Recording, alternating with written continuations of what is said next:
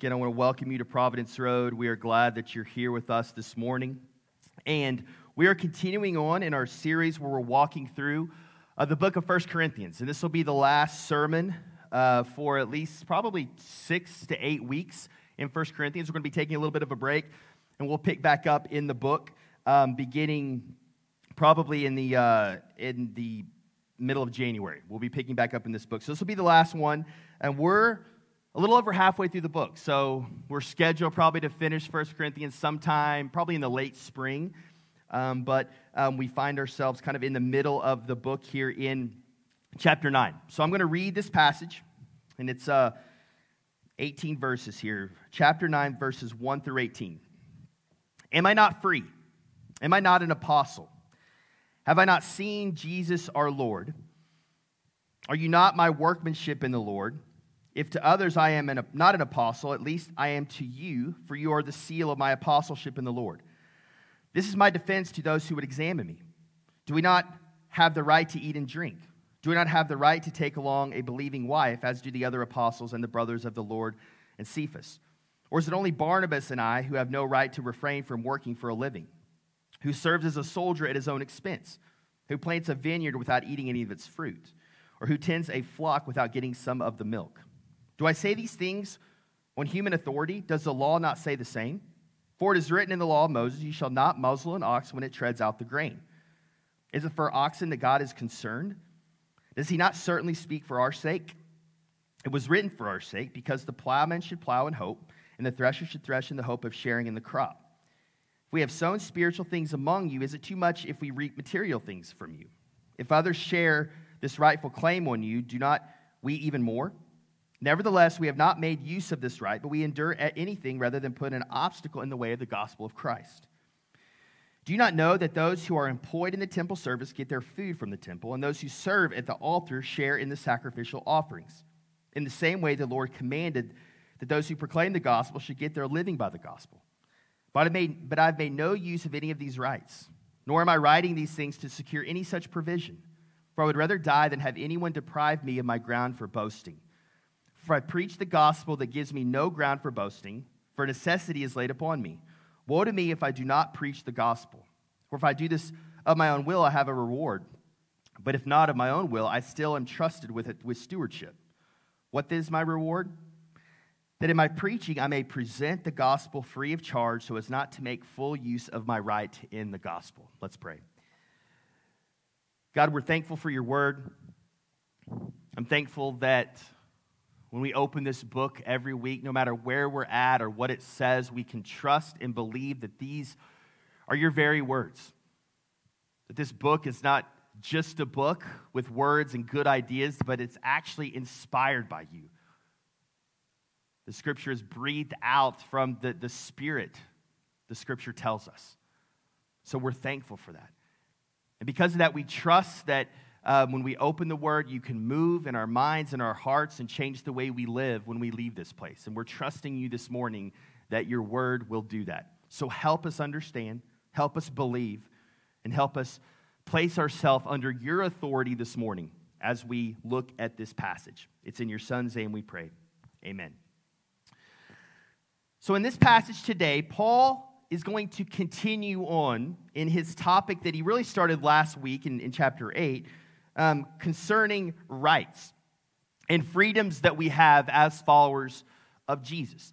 But now he turns the attention to himself. He uses himself as an example of one who has chosen to lay down his rights. And we saw last week that our primary calling as followers of Jesus really is to love God and love others as we would love ourselves. That's what Jesus says are the, the two greatest commandments. Everything can be summed up with these two things.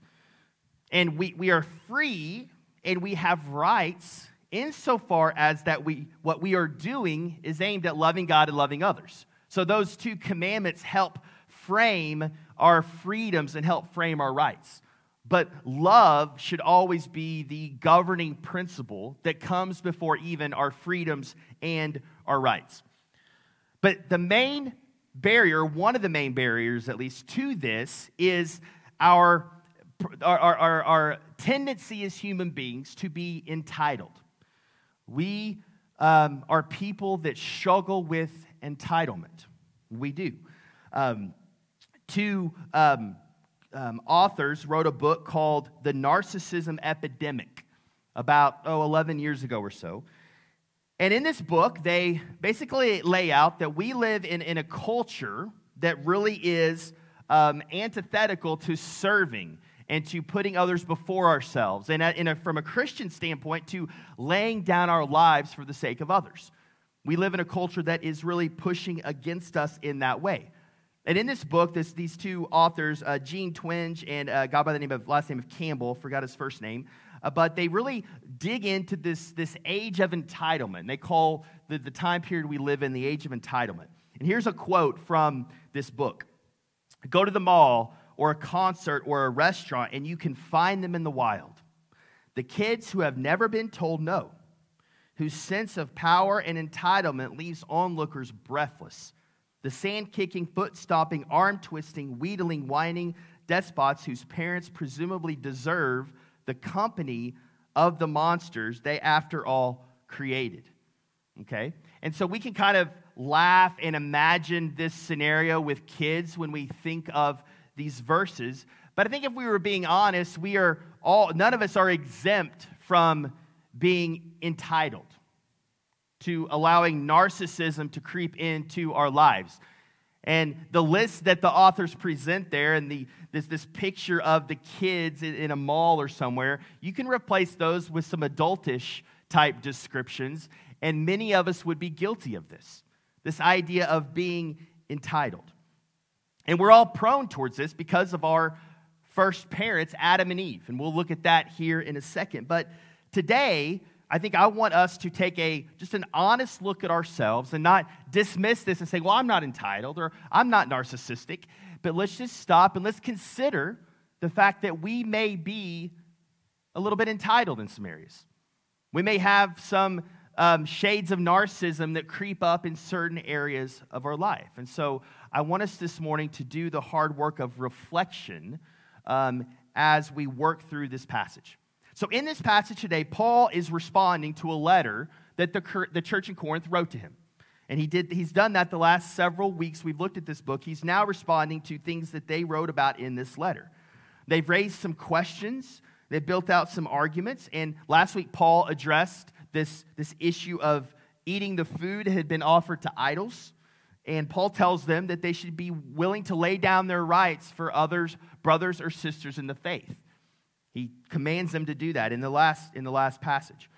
And Jay showed us last week, really, that the, the way to put our others' needs uh, before ourselves is to humble ourselves and to lay down our pride and love people well that will cause us to be willing to lay down our rights for the sake of others. So let's jump into the passage. Let's look at these first two verses because they really set up the rest of the passage.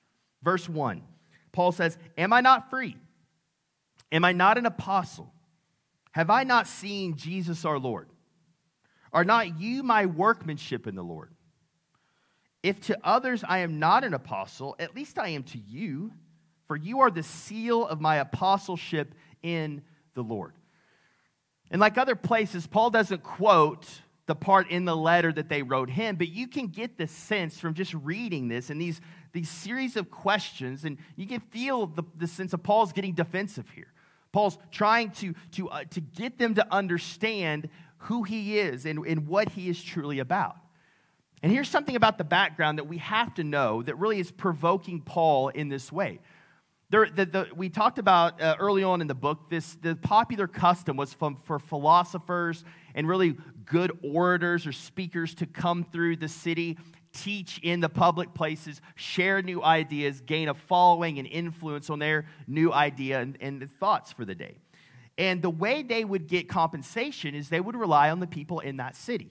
So they would get paid a little bit for the speaking thing but they would get put up in a house they would get paid food while they were there, and they would be taken care of because this is how they made their living. They weren't had, didn't have any publishing services for their books that, that those day and age. They, they weren't um, YouTube um, celebrities. They couldn't get ads. I mean, this is the way they made their living. But what this created was this competition for the people in Corinth to be hosts for them. Everybody was kind of jockeying for a position to host the famous orator, the famous philosopher coming into town. And so they would do different things. They would try to, to one up one another. And if they were able to um, have a person stay at their house, then they kind of felt like they put that person in their debt, the philosopher in their debt. They could maybe control them a little bit, they could ask favors of them. They could maybe even influence the topics that they were going to be talking about in the public square um, on those occasions that they were in town.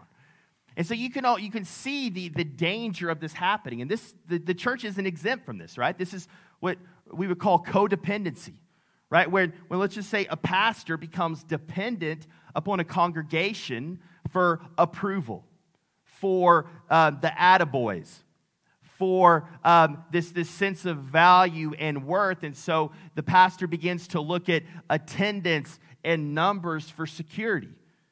Pastors begin to, to listen for the attaboys and the encouragement to, to know that they're, they're okay and they're doing a good job. So the pastor becomes dependent upon a congregation.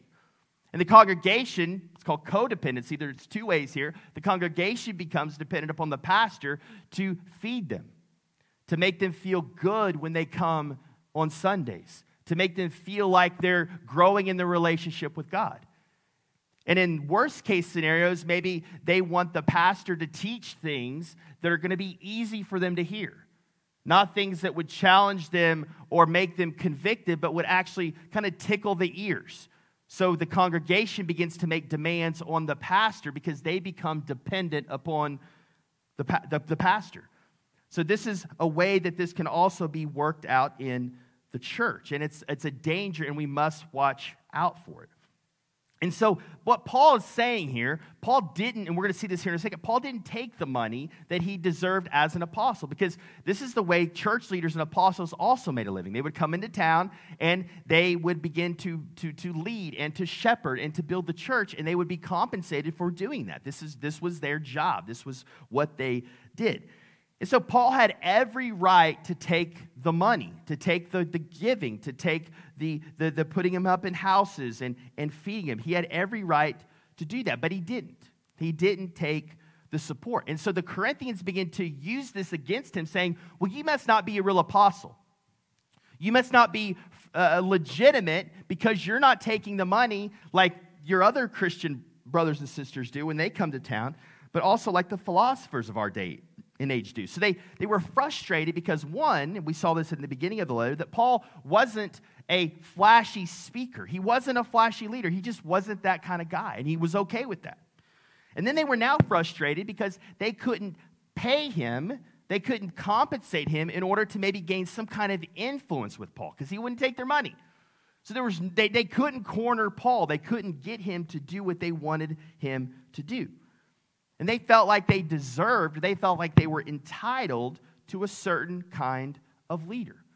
Someone more like the philosophers of the day, someone who could go toe to toe with the best philosophers and the best orators of that day in the public square. This is who they wanted, and they felt entitled to having a kind of pastor and leader like this. And this word entitled, Webster's just says it's, it's believing oneself to be inherently deserving of privileges or special treatment. It's like you feel like you deserve things. And the, the, there's something inherently inside of you that deserves these kinds of things. And commentator Stephen Um, uh, who's, who's who we've been, who've been, we've been learning a lot from as he's written this great commentary on 1 Corinthians as we've been walking through this book, he, he lists three dangers to um, entitlement. Number one, he says it distorts our perception of reality. So we become so fixated on ourselves, we really don't see reality for what it is anymore.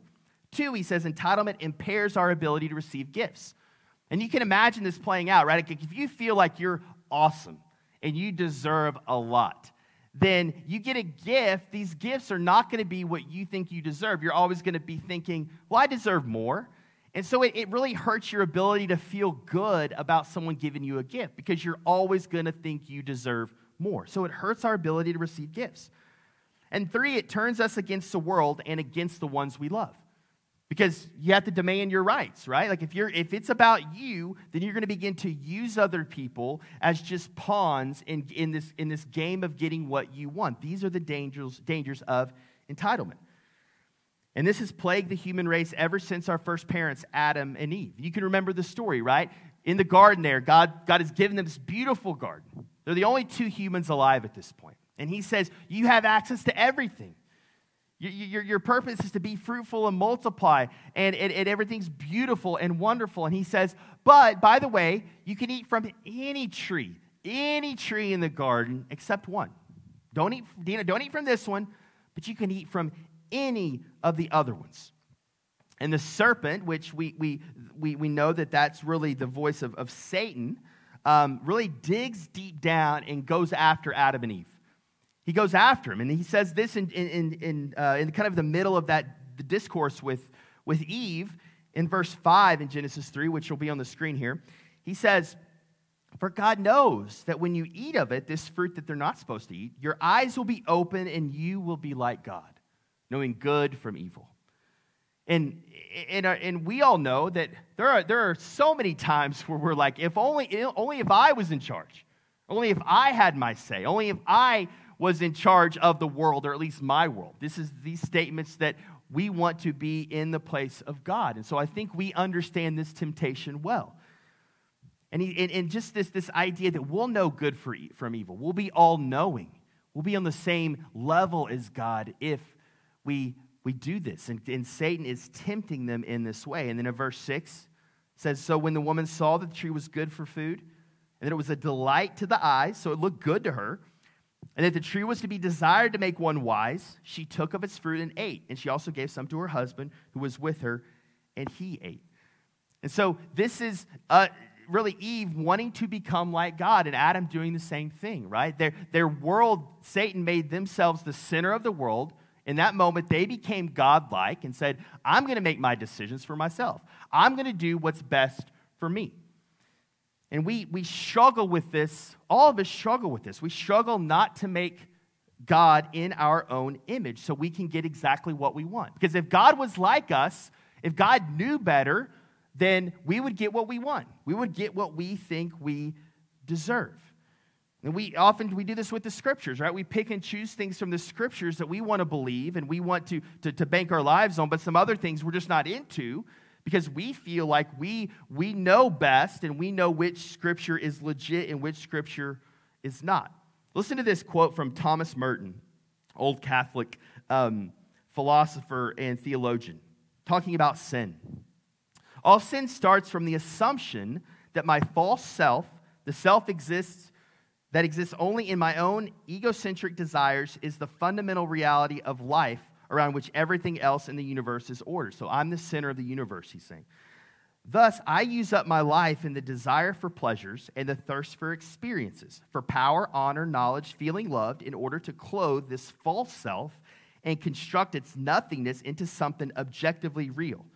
And I wind up and I wind experiences around myself and cover myself with pleasures and glory like bandages in order to make myself perceptible to myself and to the world. If you're a person who's narcissistic or you feel like you're entitled, you are going to put on masks and fake it because you realize deep down you're not God. You shouldn't be the center of your world. Like we can't even like keep our calendars straight in our own individual lives, but yet we feel like we're the center of the world. And deep down, we know we shouldn't be there. So we have to pretend, we have to fake it. We have to put things out, maybe on social media, that shows people that we're, we're great when we're really struggling and we've got deep, deep issues that we don't really want to address. So being entitled is a danger we must always be aware of and really work hard to rid ourselves of and not just assume that we don't struggle with it. We have to consider that we might be one who struggles with it. And we're going to get into how to do that at the end of our time later. But let's keep going. Verse 3. I'm going to move pretty quick here because this is all kind of one thought from Paul. So, verse 3 he says, This is my defense to those who would examine me. So, here now he's about to, he's about to tell them why he um, has every right to take the support. He has every right to take their kind of their money and to, to be able to, to live off the Corinthian support. Verse 4 Do we not have the right to eat and drink? Do we not have the right to take along a believing wife, as do the other apostles and the brothers of the Lord and, and Cephas? Or is it only Barnabas and I who have no right to refrain from working for a living? Who serves as a soldier at his own expense? Who plants a vineyard without eating of any of its fruit? Or who tends a flock without getting some of the milk? So, what he's doing here, he's just, these are just ordinary practices, right? These are just ordinary things, especially in verse 7 there. He uses a soldier, he uses a, a vineyard worker, and he uses a shepherd um, to, to say that I, I'm the one overseeing this, I'm the one working hard in the midst of this. Why can't I benefit from the fruit? And this is the same thing Paul says early on. He's saying, Am I not, am I not an apostle to you?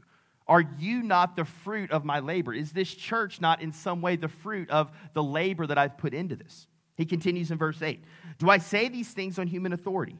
Does not the law say the same?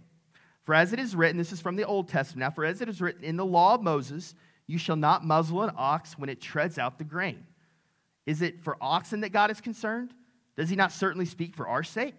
It was written for our sake because the plowman should plow in hope and the thresher thresh in the hope for sharing the crop.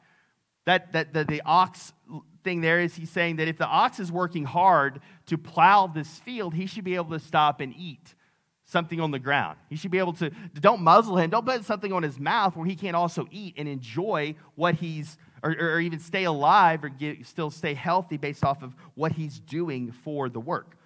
Let's keep going. So, so there he's saying there's scriptural precedent, Paul's like. So he quotes Deuteronomy there and say there's scriptural precedent for me um, kind of living off of, of the support here. Verse 11. If we have sown spiritual things among you, is it too much if we reap material things among you? If others share this rightful claim on you, do we not even more?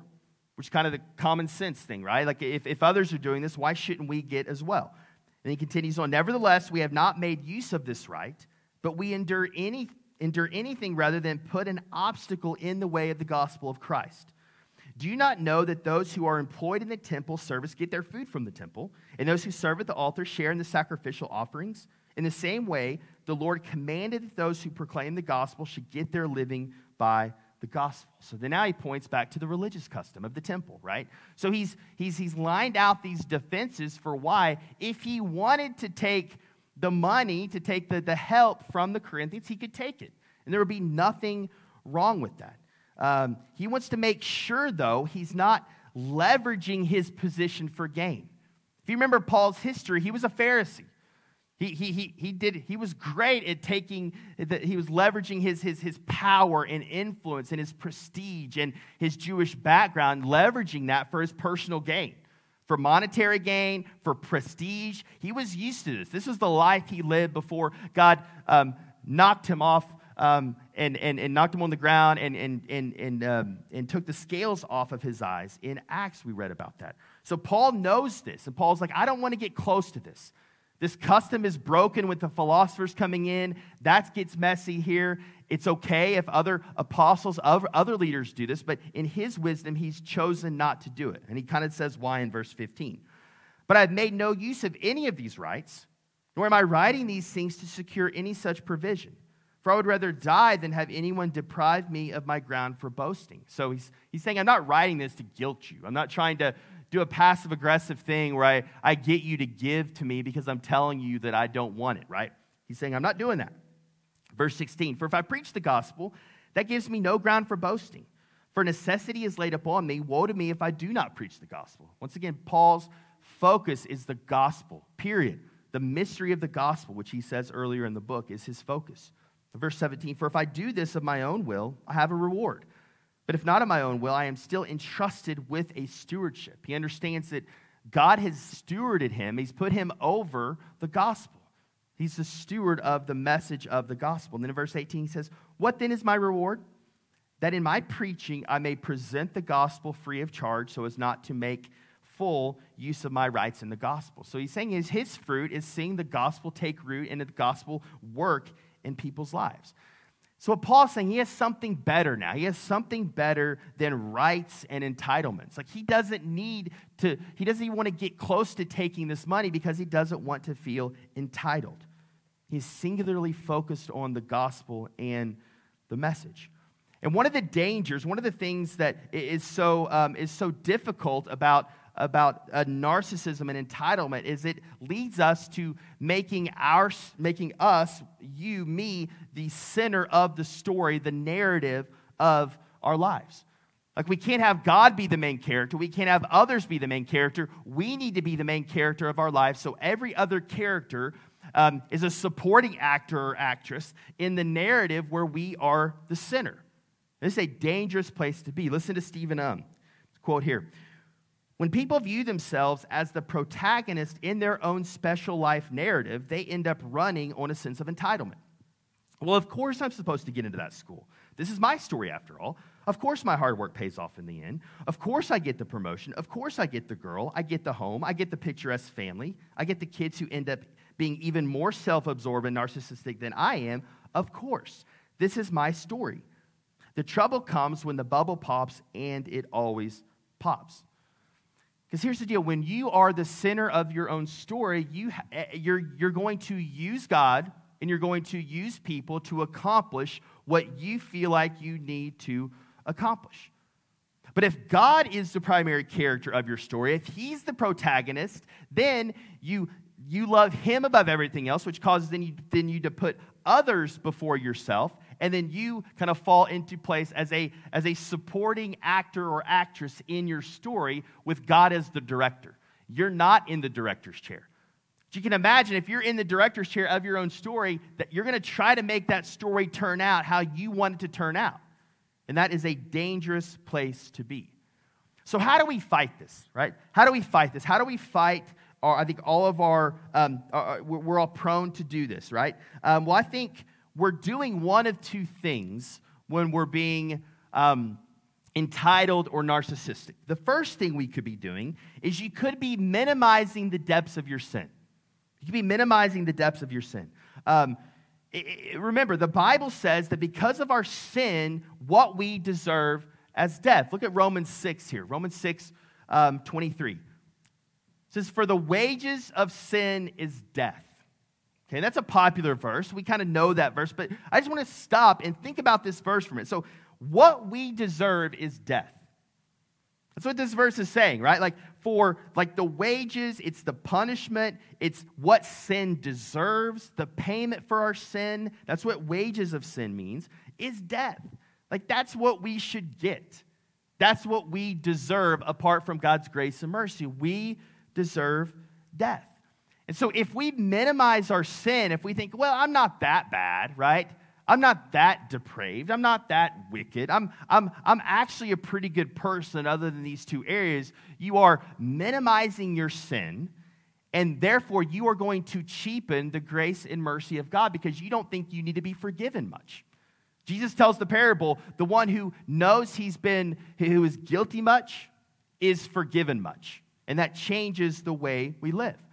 And I know in my own life, um, there's this sliding scale that I can quickly fall into thinking of sin. Like, like on some days, I'm like a six or a seven as far as like the moral person. Some days I may be a three or a four, but usually there's somebody worse off than me. Like the guy that just is really annoying me that I really just don't want to like. He's always a one, and one or two in my mind, right? On that scale. Like he's far worse than I am. Then there's these other people who, in my mind, they're like eight or nines all the time. And, I'm, and I feel shameful and guilty because I'm not as good as they are. And when, that's, when we have this sliding scale for our sin, you can imagine how horrible that is to live in this, in this idea of comparison.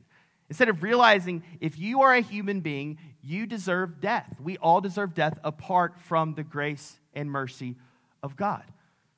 And this is, this, this is um, this comes up even in, in, in, in my home, right? Like, I feel like when I get home from work, there's a part of me that feels like I deserve some quiet, right? I've worked hard. Uh, when I walk into the house, I deserve some quiet. I deserve some space to be with my own thoughts and don't have to be thinking about church stuff or whatever. And that, at least in our season right now, that doesn't happen very often. And I can feel myself feel that entitlement rise up. Well, I deserve this. And the, the, the, the, the scripture answer is like, you don't deserve that. You deserve death, remember? Remember, apart from God, you deserve death. So, your quiet time that you want here, Jeremy, Father Jeremy, husband Jeremy, right now, like that, I should feel that. I should feel the weight that I deserve death apart from the grace and mercy of God. So, on one hand, we could be minimizing our own sin. Or on the other hand, we could be minimizing the gift that we have. Look at the second part of this verse. For the wages of sin is death. That's what we deserve. But, that's, a, that's an important but, right? But the free gift of God is eternal life in Christ Jesus our Lord. Free gift. This gift is free and it is eternal life. So, number one, we have to feel the weight of our sin, or this is going to be a small gift. Gift. If we're a pretty good person, that gift is like a stocking stuffer. Yeah, it's nice. It's nice, you know. It's, uh, I'll use it, whatever. But if we're like, I, I deserve death, I am spiritually bankrupt apart from Jesus, I am hopeless, God, help me, that gift becomes priceless, becomes a treasure, it becomes eternal life becomes an inheritance waiting for us in heaven. It's reconciliation with the creator of the universe. It's being welcomed into his family as a son or a daughter. It's being empowered by the Holy Spirit, the counselor, the helper, all the days of my life so he can empower me to live the life that God has called me to live, and on and on and on, and all of the benefits that come from the gospel. That is the free gift. If we understand the depths of our sin, and we understand the glorious, free, no strings attached gift we receive in the gospel, that will destroy entitlement. That will kill it. Because I have, I, there's nothing that I can boast in. I can never say I deserve this because, no, because I deserve death. Well, now I have everything in Christ, but it's not me who did any of that. So now I can say, Jesus, what do you want me to do? Where do you want me to go? How do you want me to act? How do you want me to behave? What rights do you want me to lay down?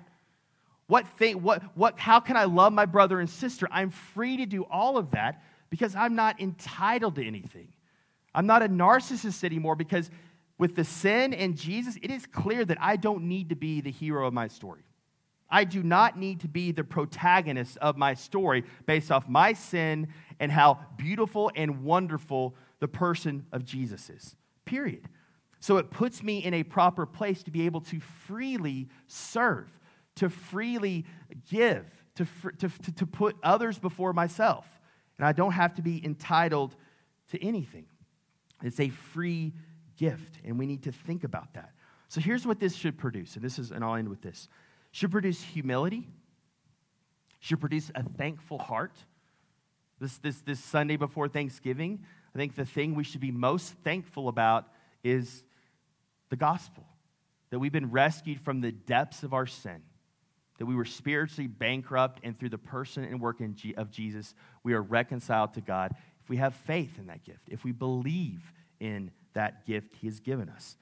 And the more we can think about this and the more we center our lives on this, this is why we're gospel people here. We talk about the gospel over and over because I do think this is the only thing that will truly kill entitlement and narcissism is the beauty of God's grace and mercy and an awareness of who we were before God entered our life through the person and work of Jesus. Let's pray. Father, we're, we're thankful on this week of Thanksgiving. Um, should we be thankful for all of the blessings we have? Absolutely, because we know every good gift comes from you. We deserve nothing good, right? So every good gift comes from you our families, our jobs, our health, the fact that we're still breathing and we're still alive, even if, even if maybe we're not in good health. We have much to be thankful for, but I pray above everything else, the thing that we should be thankful for that, that, that, that, that just pales in comparison to everything is thankful for your grace and your mercy and the gospel because we do not deserve it. No human being deserves it because we all want to be God. We all left up to our own devices, would be entitled narcissists who want to put ourselves in the director's chair of our lives. I pray you would help us. We need to, we need to hear this message daily. I pray you would remind us of the goodness of the gospel, remind us of your beauty. Drive us to the scriptures where we can learn and we can, we can, we can sit at, at, at your feet and learn from you. Help us be the kind of people that desire and pursue to know you so we can be changed by the gospel. It's in your son's name we pray. Amen.